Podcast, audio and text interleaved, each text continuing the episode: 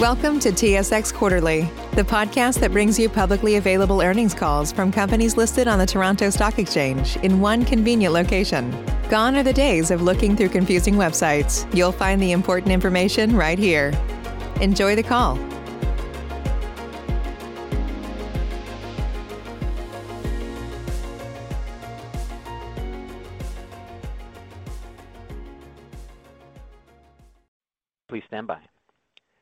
Good evening, ladies and gentlemen, and welcome to the fourth quarter and fiscal year 2020 earnings conference call for Helius Medical Technologies. At this time, all participants have been placed in a listen-only mode. Please note that this conference call is being recorded and that the recording will be available on the company's website for replay shortly. Before we begin, I would like to remind everyone that our remarks and responses to your questions today may contain forward-looking statements that are based on the current expectations of management. These forward-looking statements involve inherent risks and uncertainties that could cause actual results to differ materially from those indicated, including, among other things, risks and uncertainties around the clinical development process and FDA regulatory submission and approval process, and other risks identified in the Risk Factors section of our most recent annual report on Form 10-K and quarterly reports on Form 10-Q. Such factors may be updated from time to time in our other filings with the SEC, which are available on our website. All statements made during this call are as of March 10, 2021.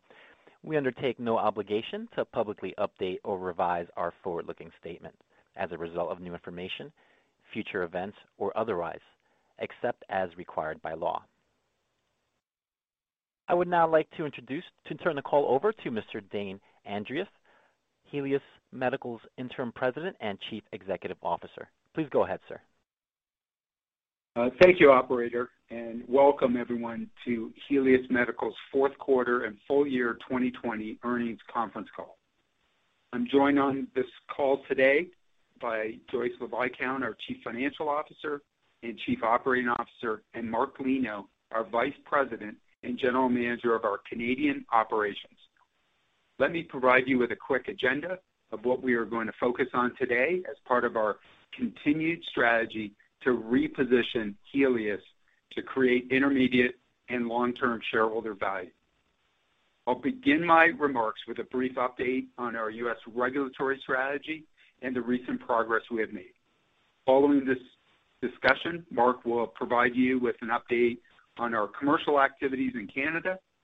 Joyce will then review our fourth quarter financial results, the recent progress we have made to secure additional capital and enhance our balance sheet condition, and share some thoughts on our expectations as we enter 2021.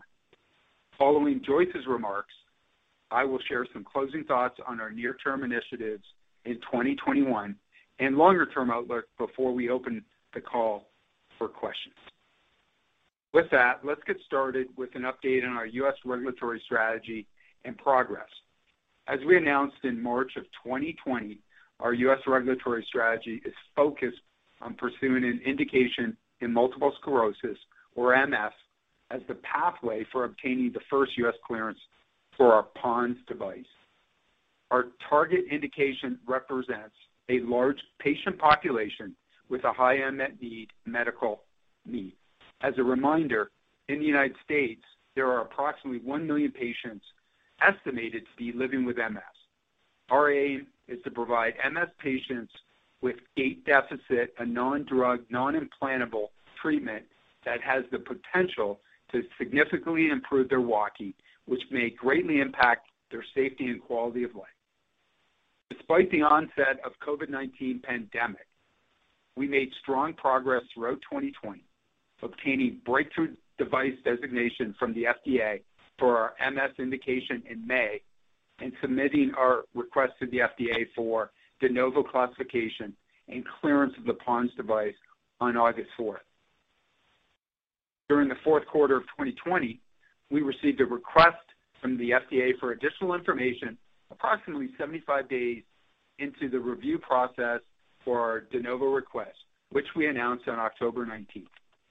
As a reminder, the FDA's stated goal is to provide a decision within 150 days for 60% of the de novo requests that were submitted in 2020. A request for additional information stops the FDA's review clock until the agency receives a response from the sponsor. Our regulatory affairs team worked swiftly to prepare and submit a thorough response to the FDA's request. As part of this effort, they conducted an analysis of each aspect of the request with the goal of precisely aligning our response to address the information requested.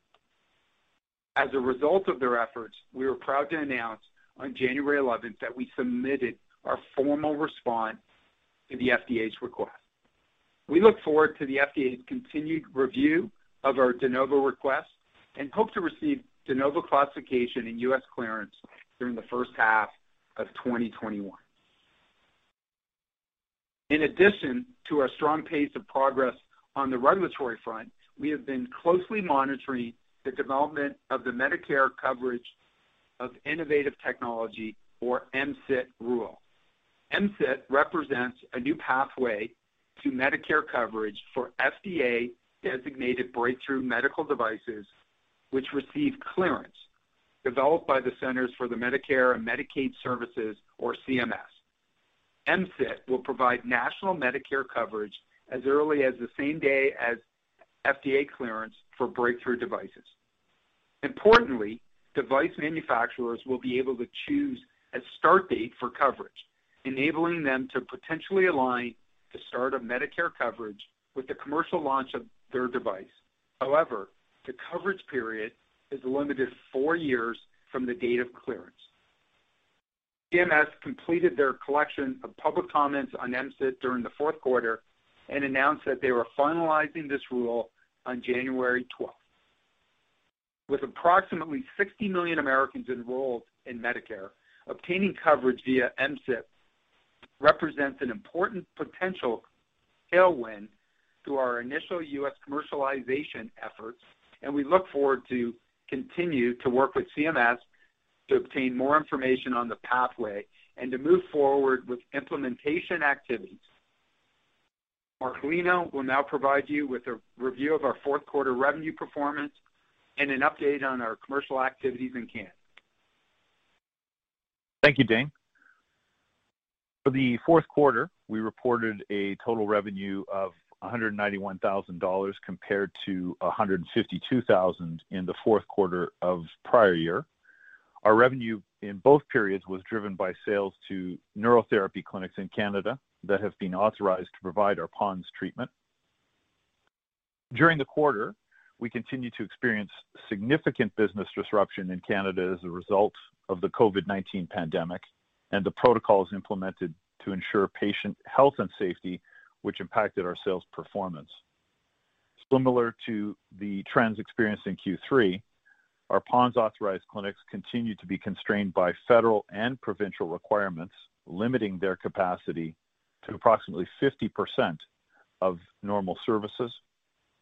Based on surveys of our clinics, we also continued to see that capacity and productivity throughout Q4 remained significantly lower than the 50% due to several factors we've discussed on our recent earnings calls, most notably the impact of clinic-specific protocols that have been implemented to ensure social distancing and the impact of COVID on patient willingness to seek in-clinic treatment.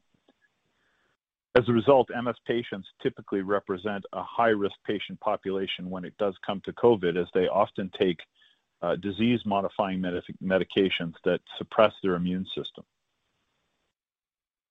In addition to these factors, beginning in late November, many of the largest cities and provinces in Canada implemented lockdowns and stay-at-home orders in response to the resurgent in COVID cases. The resurgent in cases, along with these government restrictions, represented some incremental headwinds that further impacted this patient willingness to pursue treatment during the quarter. Uh, importantly, our commercial team, however, continued to execute on our 2020 commercial strategy, including engaging, training, and authorizing targeted clinics in the most densely populated areas of Canada. In response to the disruption caused by COVID, we developed a new approach to avoid or minimize in-person interaction. Our focus has been on engaging with clinics that fit our targeting criteria via virtual means. Once a clinic's been engaged, we then employ a virtual process to authorize them and conduct a series of live online training modules for their therapists in order to provide PoNS treatment. As a result of our efforts in the fourth quarter, we were able to further expand our clinic network of PoNS authorized clinics to 31 clinic locations by year-end, exceeding our previously stated expectations. And given that we entered the year with a total of seven PoNS authorized clinic locations, our impressive progress on this front is a reflection of our successful shift to a virtual approach, and more importantly, the hard work and dedication of our team under these challenging circumstances. While the COVID-related restrictions and headwinds that we experienced during the fourth quarter have continued to persist into 2021, we believe that our expanded clinic network represents an important foundation that will improve our access to PoNS treatment and position us for growth once COVID restrictions are lifted and the overall environment begins to normalize. And With that, I'll uh, turn it over to Joyce to discuss our fourth quarter financial results. Thanks, Mark. For the fourth quarter of 2020, our gross loss decreased by 146,000 or 94% year-over-year to 10,000 due to changes in the inventory reserves impacting the cost of goods sold and lower direct costs of manufacturing support personnel versus the prior year. Operating expenses for the fourth quarter of 2020 decreased by 2.5 million or 45% year-over-year 3 million, reflecting the continued benefits of the cost reduction initiatives that we implemented during the past year.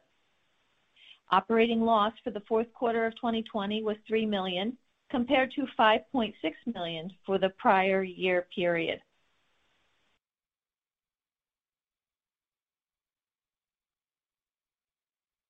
We reported a net loss for the fourth quarter of 2020 of 2.5 million or -$1.77 per basic and diluted common share, compared to a net loss of 5.3 million or -$6.71 per basic and diluted common share for the same period last year.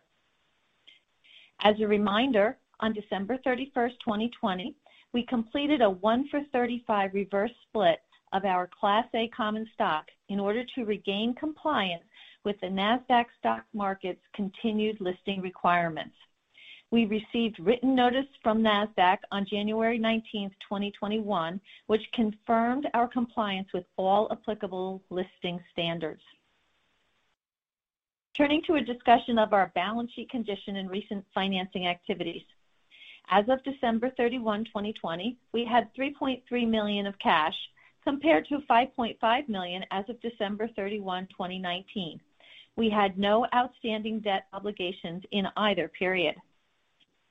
Our average cash burn from operations during the fourth quarter of 2020 was approximately 700,000 per month, compared to approximately 1.5 million per month in the fourth quarter of last year, reflecting our continued efforts to control our expenses and allocate capital prudently.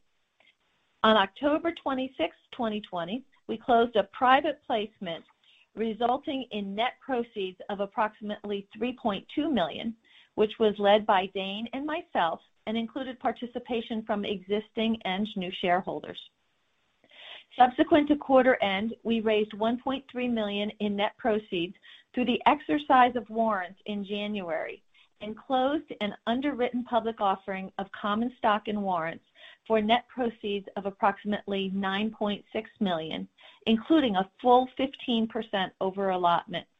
On February 1st, this was completed. We believe the proceeds raised from these transactions, along with our existing cash, will be sufficient to fund our operations into the first quarter of 2022. Importantly, this expectation does not include any potential incremental benefit to our cash position due to proceeds raised from the exercise of additional warrants during the remaining months of 2021. There are currently approximately 594,000 warrants with a weighted average price of $16.32, which could yield an additional 9.7 million if exercised. Although there is no assurance that these warrants will be exercised in 2021 or ever. Looking ahead, we will continue to maintain a disciplined approach to spending while evaluating options to strengthen our balance sheet and support our operations. In terms of our outlook for 2021, given the uncertainties associated with the duration and impact of the COVID-19 pandemic, we are not providing revenue guidance for the full year 2021 at this time. However, we understand the investment community's focus on obtaining additional clarity during this period and would like to provide some thoughts regarding the near-term trends and our assumptions for 2021. As Mark mentioned, the headwinds and restrictions experienced in Canada during the fourth quarter have continued to persist in 2021, impacting clinic capacity and patient willingness to seek treatment. Given these continued headwinds, we would anticipate total revenue in the first quarter of 2021 to be approximately $80,000. We expect our sales performance will continue to be significantly impacted by the COVID-related business disruption in Canada during the first half of 2021, followed by gradually improving trends as the environment begins to normalize during the second half of the year. And lastly, we do not anticipate any revenue from sales of our PoNS device in the U.S. during 2021. Assuming we receive FDA clearance during the first half of this year, we would expect to begin our commercialization in the U.S. during the first quarter of 2022.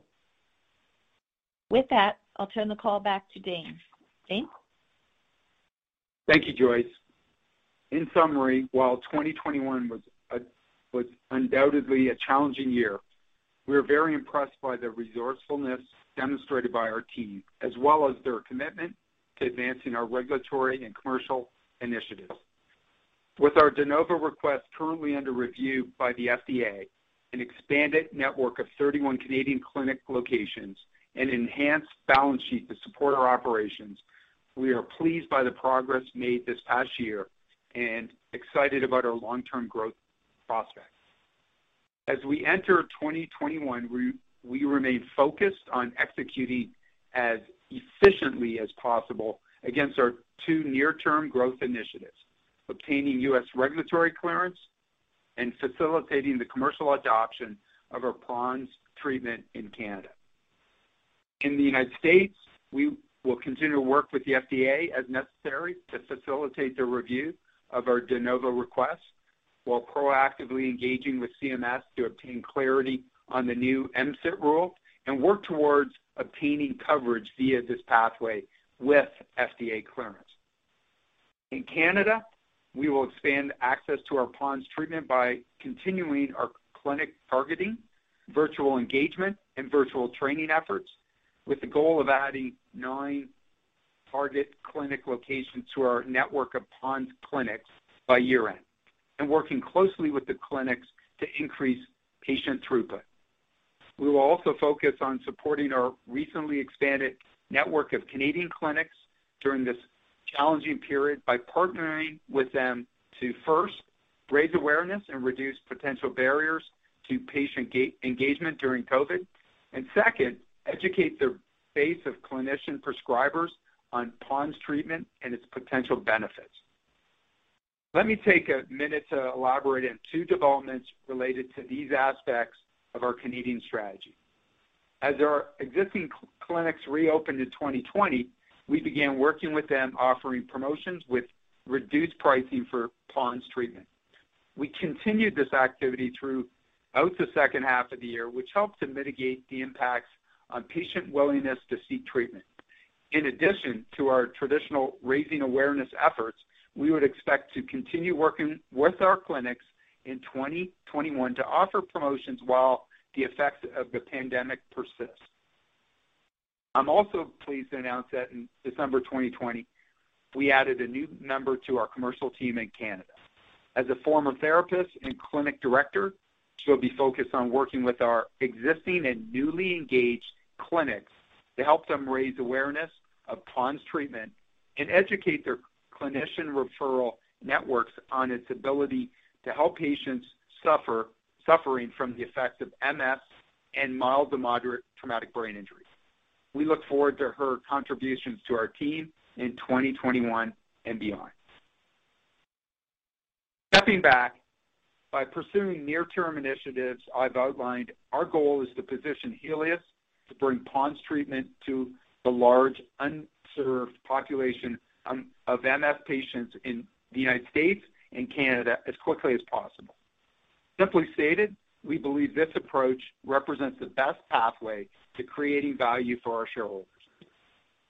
In addition to these initiatives, we continue to develop our longer-term strategy to capitalize on the innovation of the PoNS technology and its potential as a platform technology by expanding its existing indications for use, pursuing new indications, and exploring new potential applications.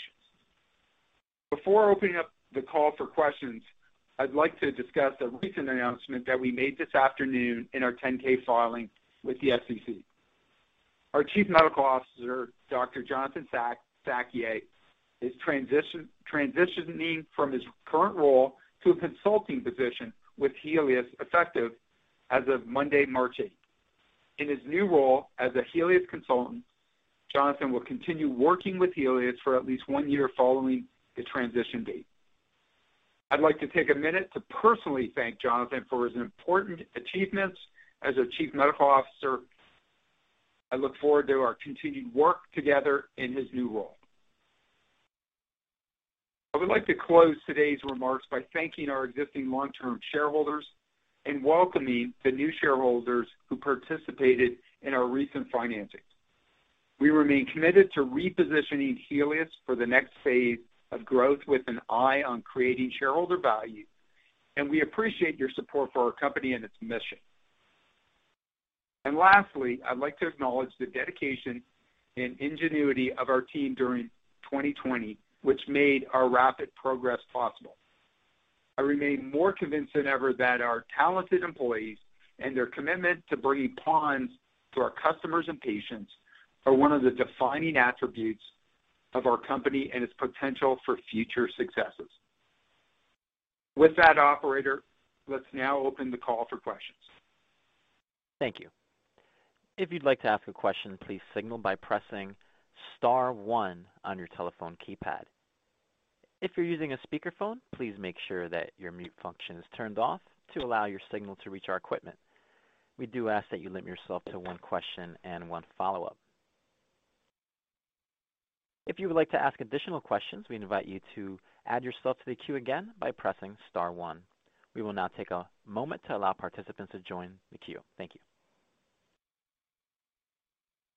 BetMGM has an unreal deal for sports fans in Virginia. Turn $5 into $150 instantly when you place your first wager at BetMGM. Simply download the BetMGM app and sign up using code Champion150. Then place a $5 wager on any sport. You'll receive $150 in bonus bets, regardless of your wager's outcome. And if you think the fun stops there, the King of Sportsbooks has plenty of surprises in store. Check out daily promotions, same game parlays, live bets, and so much more. Download the app in Virginia today and get $150 in bonus bets instantly from your first wager. Only at BetMGM.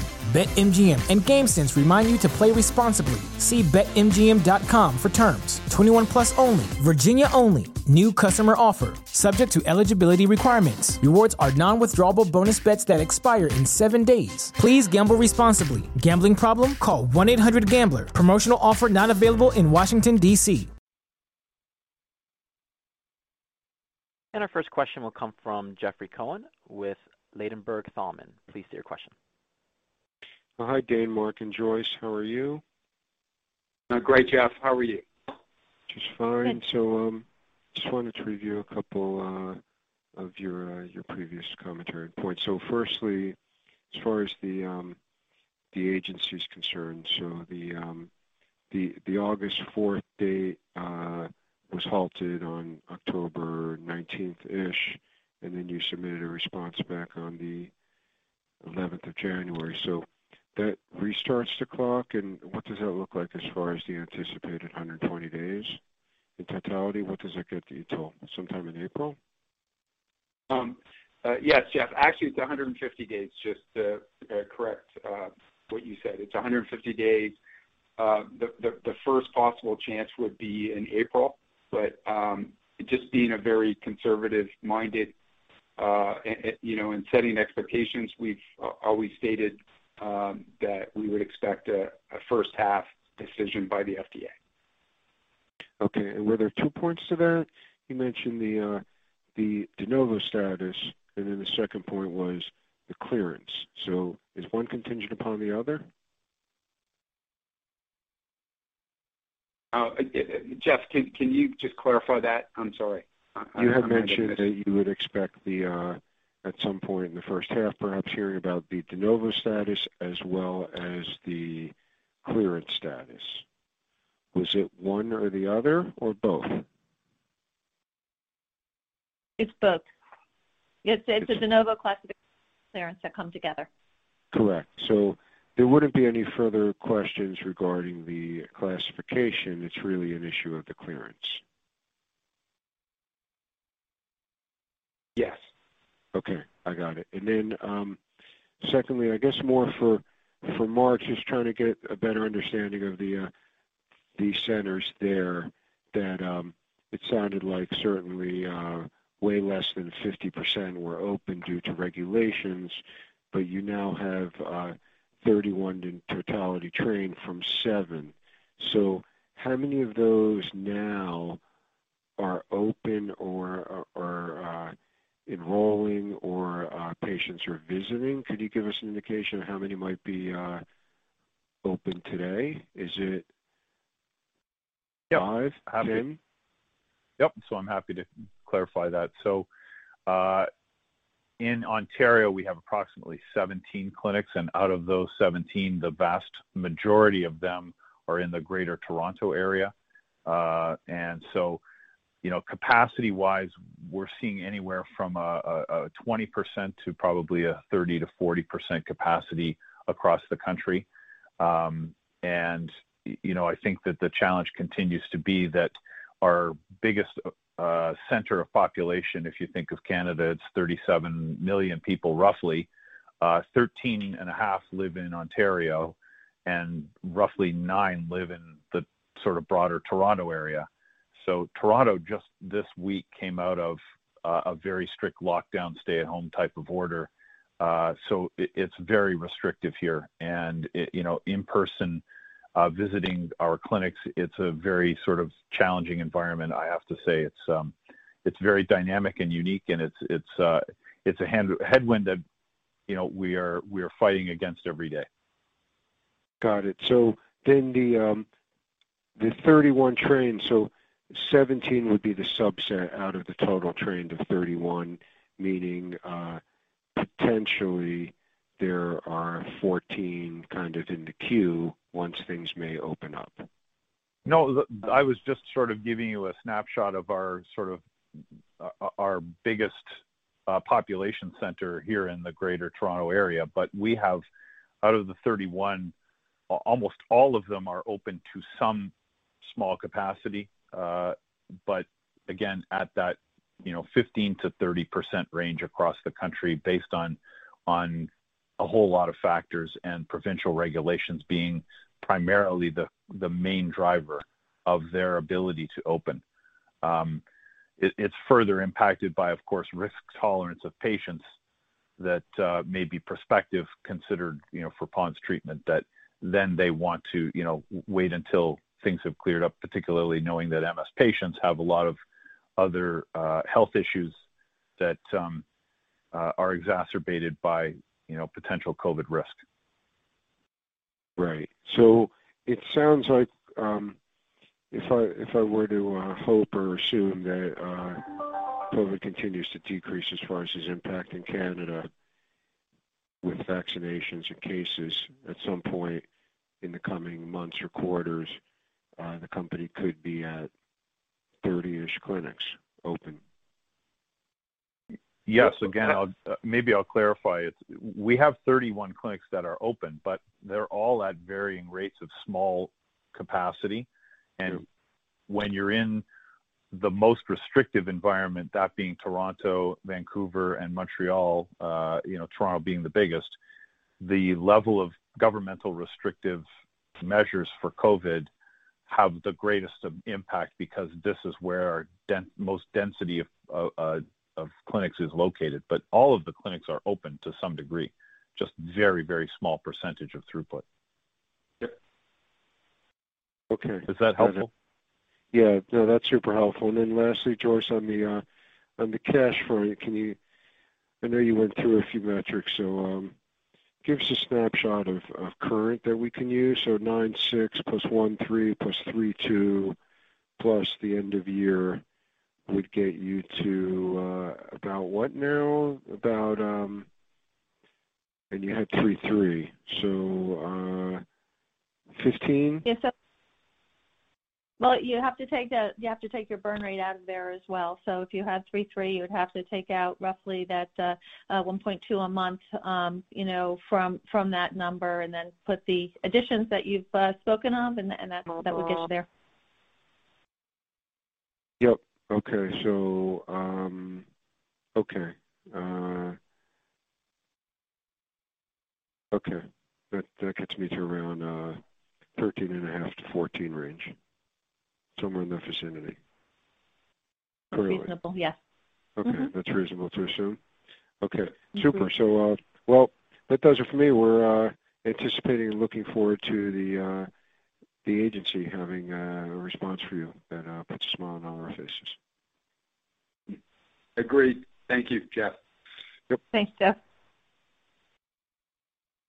Thank you. And Just a reminder, to ask a question at this time, press star one on your telephone keypad. Our next question comes from Mary Perron. Please go ahead. Um, this might be unfair. You probably don't know the answer, but um, I've been using the PoNS. Obviously, I got um, trained in Canada, but I live in the States, and I'm also a Medicare patient. So, if and when it gets approved here in the States, do you have any idea if they would pay for the treatment even though I got it in Canada? Because I I don't imagine clinics are going to be opening up here real soon if I you know, needed to switch to U.S. treatment. Was that clear? I don't know if I asked that very clearly for you to understand. Uh, Joyce, do you want to take that one um, regarding the- Yeah Yeah. As far as uh, MCIT, um, we are working with uh, uh, CMS um, now to understand you know, when the timing, um, what the timing will be to be able to get all of the coding and reimbursement put in place. You know, we're developing our strategy for the U.S., Um, as we said, there will be a uh, delay in the time it will take us to get the uh, commercial strategy to get our distribution licenses, as well as um, get building relationships with the key uh, neurorehabilitation centers. Um, from a reimbursement perspective for Um, Medicare, um, you know, certainly much more to come. I can't uh, can't say for certain, but if you have a uh, if you have a prescription from a U.S. physician, um, then um, you know it's it's up to the policy and the practice that's put in place to be able to get the reimbursement or not. Okay. Thank you. Mm-hmm. Our next question comes from Anthony Lamport with Lambda Fund Management. Please state your question. Could you please uh, amplify uh, the insurance reimbursement situation in Canada? Uh, is there any mandatory coverage the way we might have here for MS? Uh and number two, absent that, the private insurers, are they willing to pay, uh, or are basically your revenues all coming from just out of pocket at 100% from the patients? Yep. Um, Mark, do you want to answer that and update Anthony? Thanks. Sure. I'll take the question. Thank you, Anthony. So essentially, we are currently working on a strategy on the TBI side. If you if you recall, here in Canada, we have also cover uh, you know been given clearance by Health Canada for traumatic brain injury. And so as a result, uh, we feel that that's probably the best strategy for us to lead with in an effort to get reimbursement uh, through the government side of of healthcare here. And so we have a strategy we're working on in an effort to Uh, move that forward. As it relates to the private insurers, we are also working diligently with uh, a couple of our key clinics and uh, some private insurance companies on sort of a pilot in order to demonstrate to these folks the efficacy and outcomes that we're seeing in the real world, but um, oftentimes they want to see it for themselves. And so we have some of those underway right now. And I will uh, simply say that um, things are moving in the way in which I would hope. So that's good news. Uh, but it's a long process because, again, uh, due to COVID, this whole process has been heavily restricted. Um, but as it relates to the private insurance, that's the commentary there. But there is a strategy to also work at um, trying to find a way for us to use the TBI piece for um, uh, getting government support for the product. And so for now, we are seeing uh, once in a while, some insurers will cover in certain cases. And um, uh, mostly, though, however, in this current environment, we're seeing people having to pay out of pocket for the most part for the device. But again, if people have Uh, insurance through their employment for covering physical therapy, there are elements of that that can help offset some of the cost. And Canada does have a uh, uh, taxation federal income tax indication that you can apply for some additional medical expenses that are out of pocket that are also, in some cases, offset through your federal income tax. Um, you know, you used the word strategy. You know, strategy is is sort of like you know, our strategy is to win the war or something. I mean, it doesn't imply any uh, time uh, action or anything. So I mean, uh, you would say when we're going to market our product, our strategy will be to obtain um, reimbursement. But there's no time attached to it. The strategy could take three years to put into effect or three months. Uh, now, of course, in COVID, uh, things may take longer than expected. But how long does it take to, I mean, in the U.S., of course, it's different because it's basically private insurers, although, of course, we have Medicaid too. But um, it can take a very long time Uh, unless you have that special MS you know, uh, uh, immediate payment. As you know, it can take three years for a device to become insurable or in order to get reimbursement. So is that similar in Canada? That time, three years. I would hesitate to put any time on it. I think in the spirit of your question, what you're maybe asking is, are we actively working on this project uh, or on this strategy? And the answer would be yes uh, at the rate-limiting step of COVID. But there is nothing on the Helius side that is impeding us from continuing to execute against what we know uh, will be the best strategy for us to do this. But in the COVID environment, it is incredibly restrictive right now to get patient throughput for this. Well, I'm uh, not. I understand the patients in the end. You know, if you build it, they have to come. But um, how long does it typically take? We've had COVID to obtain. You have a new device, a De Novo device uh, that uh, is approved in Canada, which it was a year ago or two years ago now. How long does it take to convince the insurers, the government insurance, uh, should be applied. Uh, certainly, there must have been some experience, maybe obviously not for Helius, but other products. You know, generally, how long does it take to obtain insurance? In the U.S., that number's three to four years. Is it the same in Canada? More, less? So, uh, uh, Mark, let me, Anthony, let me answer this. Um, so in Canada, we're starting to see small amounts of, uh, of uh, reimbursement. It, it's small, and you're absolutely right. It takes anywhere from you know two to three years. Um, if, we look at the United States, um, it could be up to three years, like you said.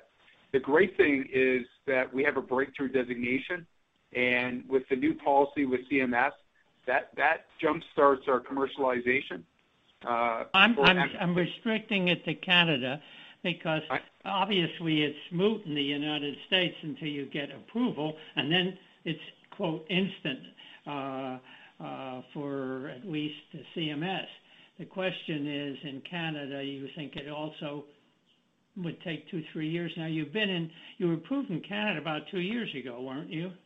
Yes, it, it was March of 2019, and, and it's taken you know, 18 to 24 months to start getting reimbursement in Canada.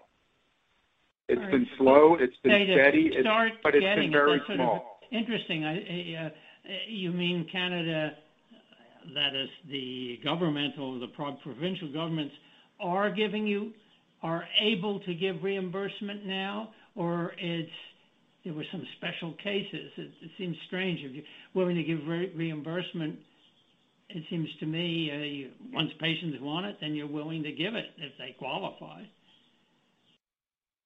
Yeah, I think uh, just to just to clarify, the reimbursement that we have seen has come through uh, private insurance, not the government uh-huh. insurance. Right. So to just circle back, Anthony, to your to your question around government, yeah. there is no there is no uh, unfortunately there is no sort of set timelines. Uh, when you have a predicate device that's already approved, that's different than bringing a completely new device to any market, as you can imagine, right? right. Um, you're creating a new cl- cl- uh, classification or category, and, and that's that's a challenge. But again, there's a plan in place that we're working through to do that. And what is how long would it take to implement that plan? Uh, What's your plan? We're asking. It doesn't mean it will occur, but is yeah. the plan to obtain approval by the year 20,000, you know, two, 2030? Or is it a plan to get an approval within the next 18 months? Give some idea of what your plan is. Bottom line is is we're working as fast as possible with some pretty critical uh, individuals in the medical space here in Canada at large academic centers that will, uh, we believe, bear fruit. Uh, I can't tell you how long that's going to take because we we really have to work within the COVID environment in which we are unfortunately hampered by right now. But um, I would you know everything was at one point not standard of care and you know our efforts are are trying to move that in that direction as fast as possible. Uh, I, I can't give you an exact date but um, we are we are working fervently to try and find um, the fastest way for that to happen. Well you're working with some academics implies that um, uh, in one case they're part of a committee that advises the government. In another it could be they the academics now want to run clinical trials and see what happens and have their own pilot so they can advise the government. Is that the case, or is it the former case? It's a mix, actually. So, you know, uh, we have some pilot programs working with two private insurance companies uh, in the TBI space here in Canada that are large, large insurers. Uh, I'm not going to disclose who they are. But yeah, I that is to know who they are. Would, would this this pilot be of use to the academics who are advising the government? Do they want do their believe. own separate trial?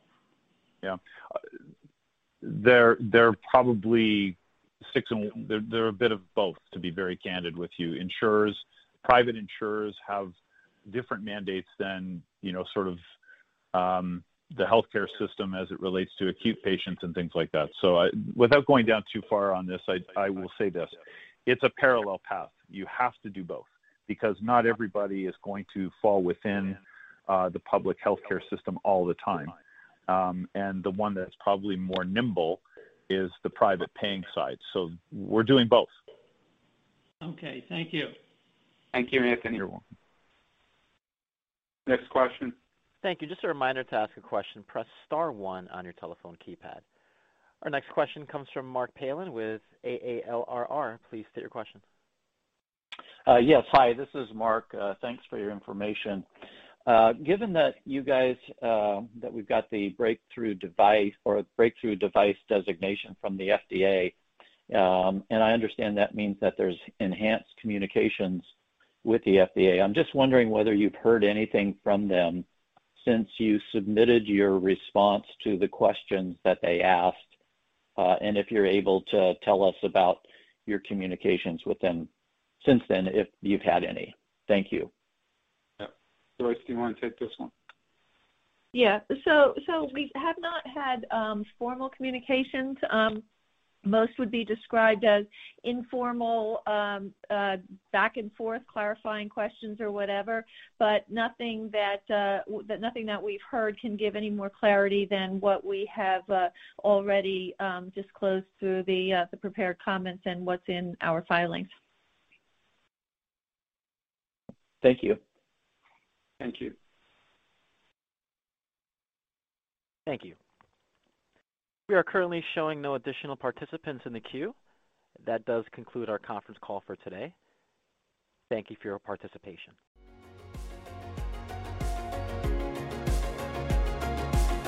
Thank you for listening to TSX Quarterly. If you enjoyed the cast, remember to leave a good rating. And remember, for any additional inquiries, please consult the company's investor relations section on their website. See you next time.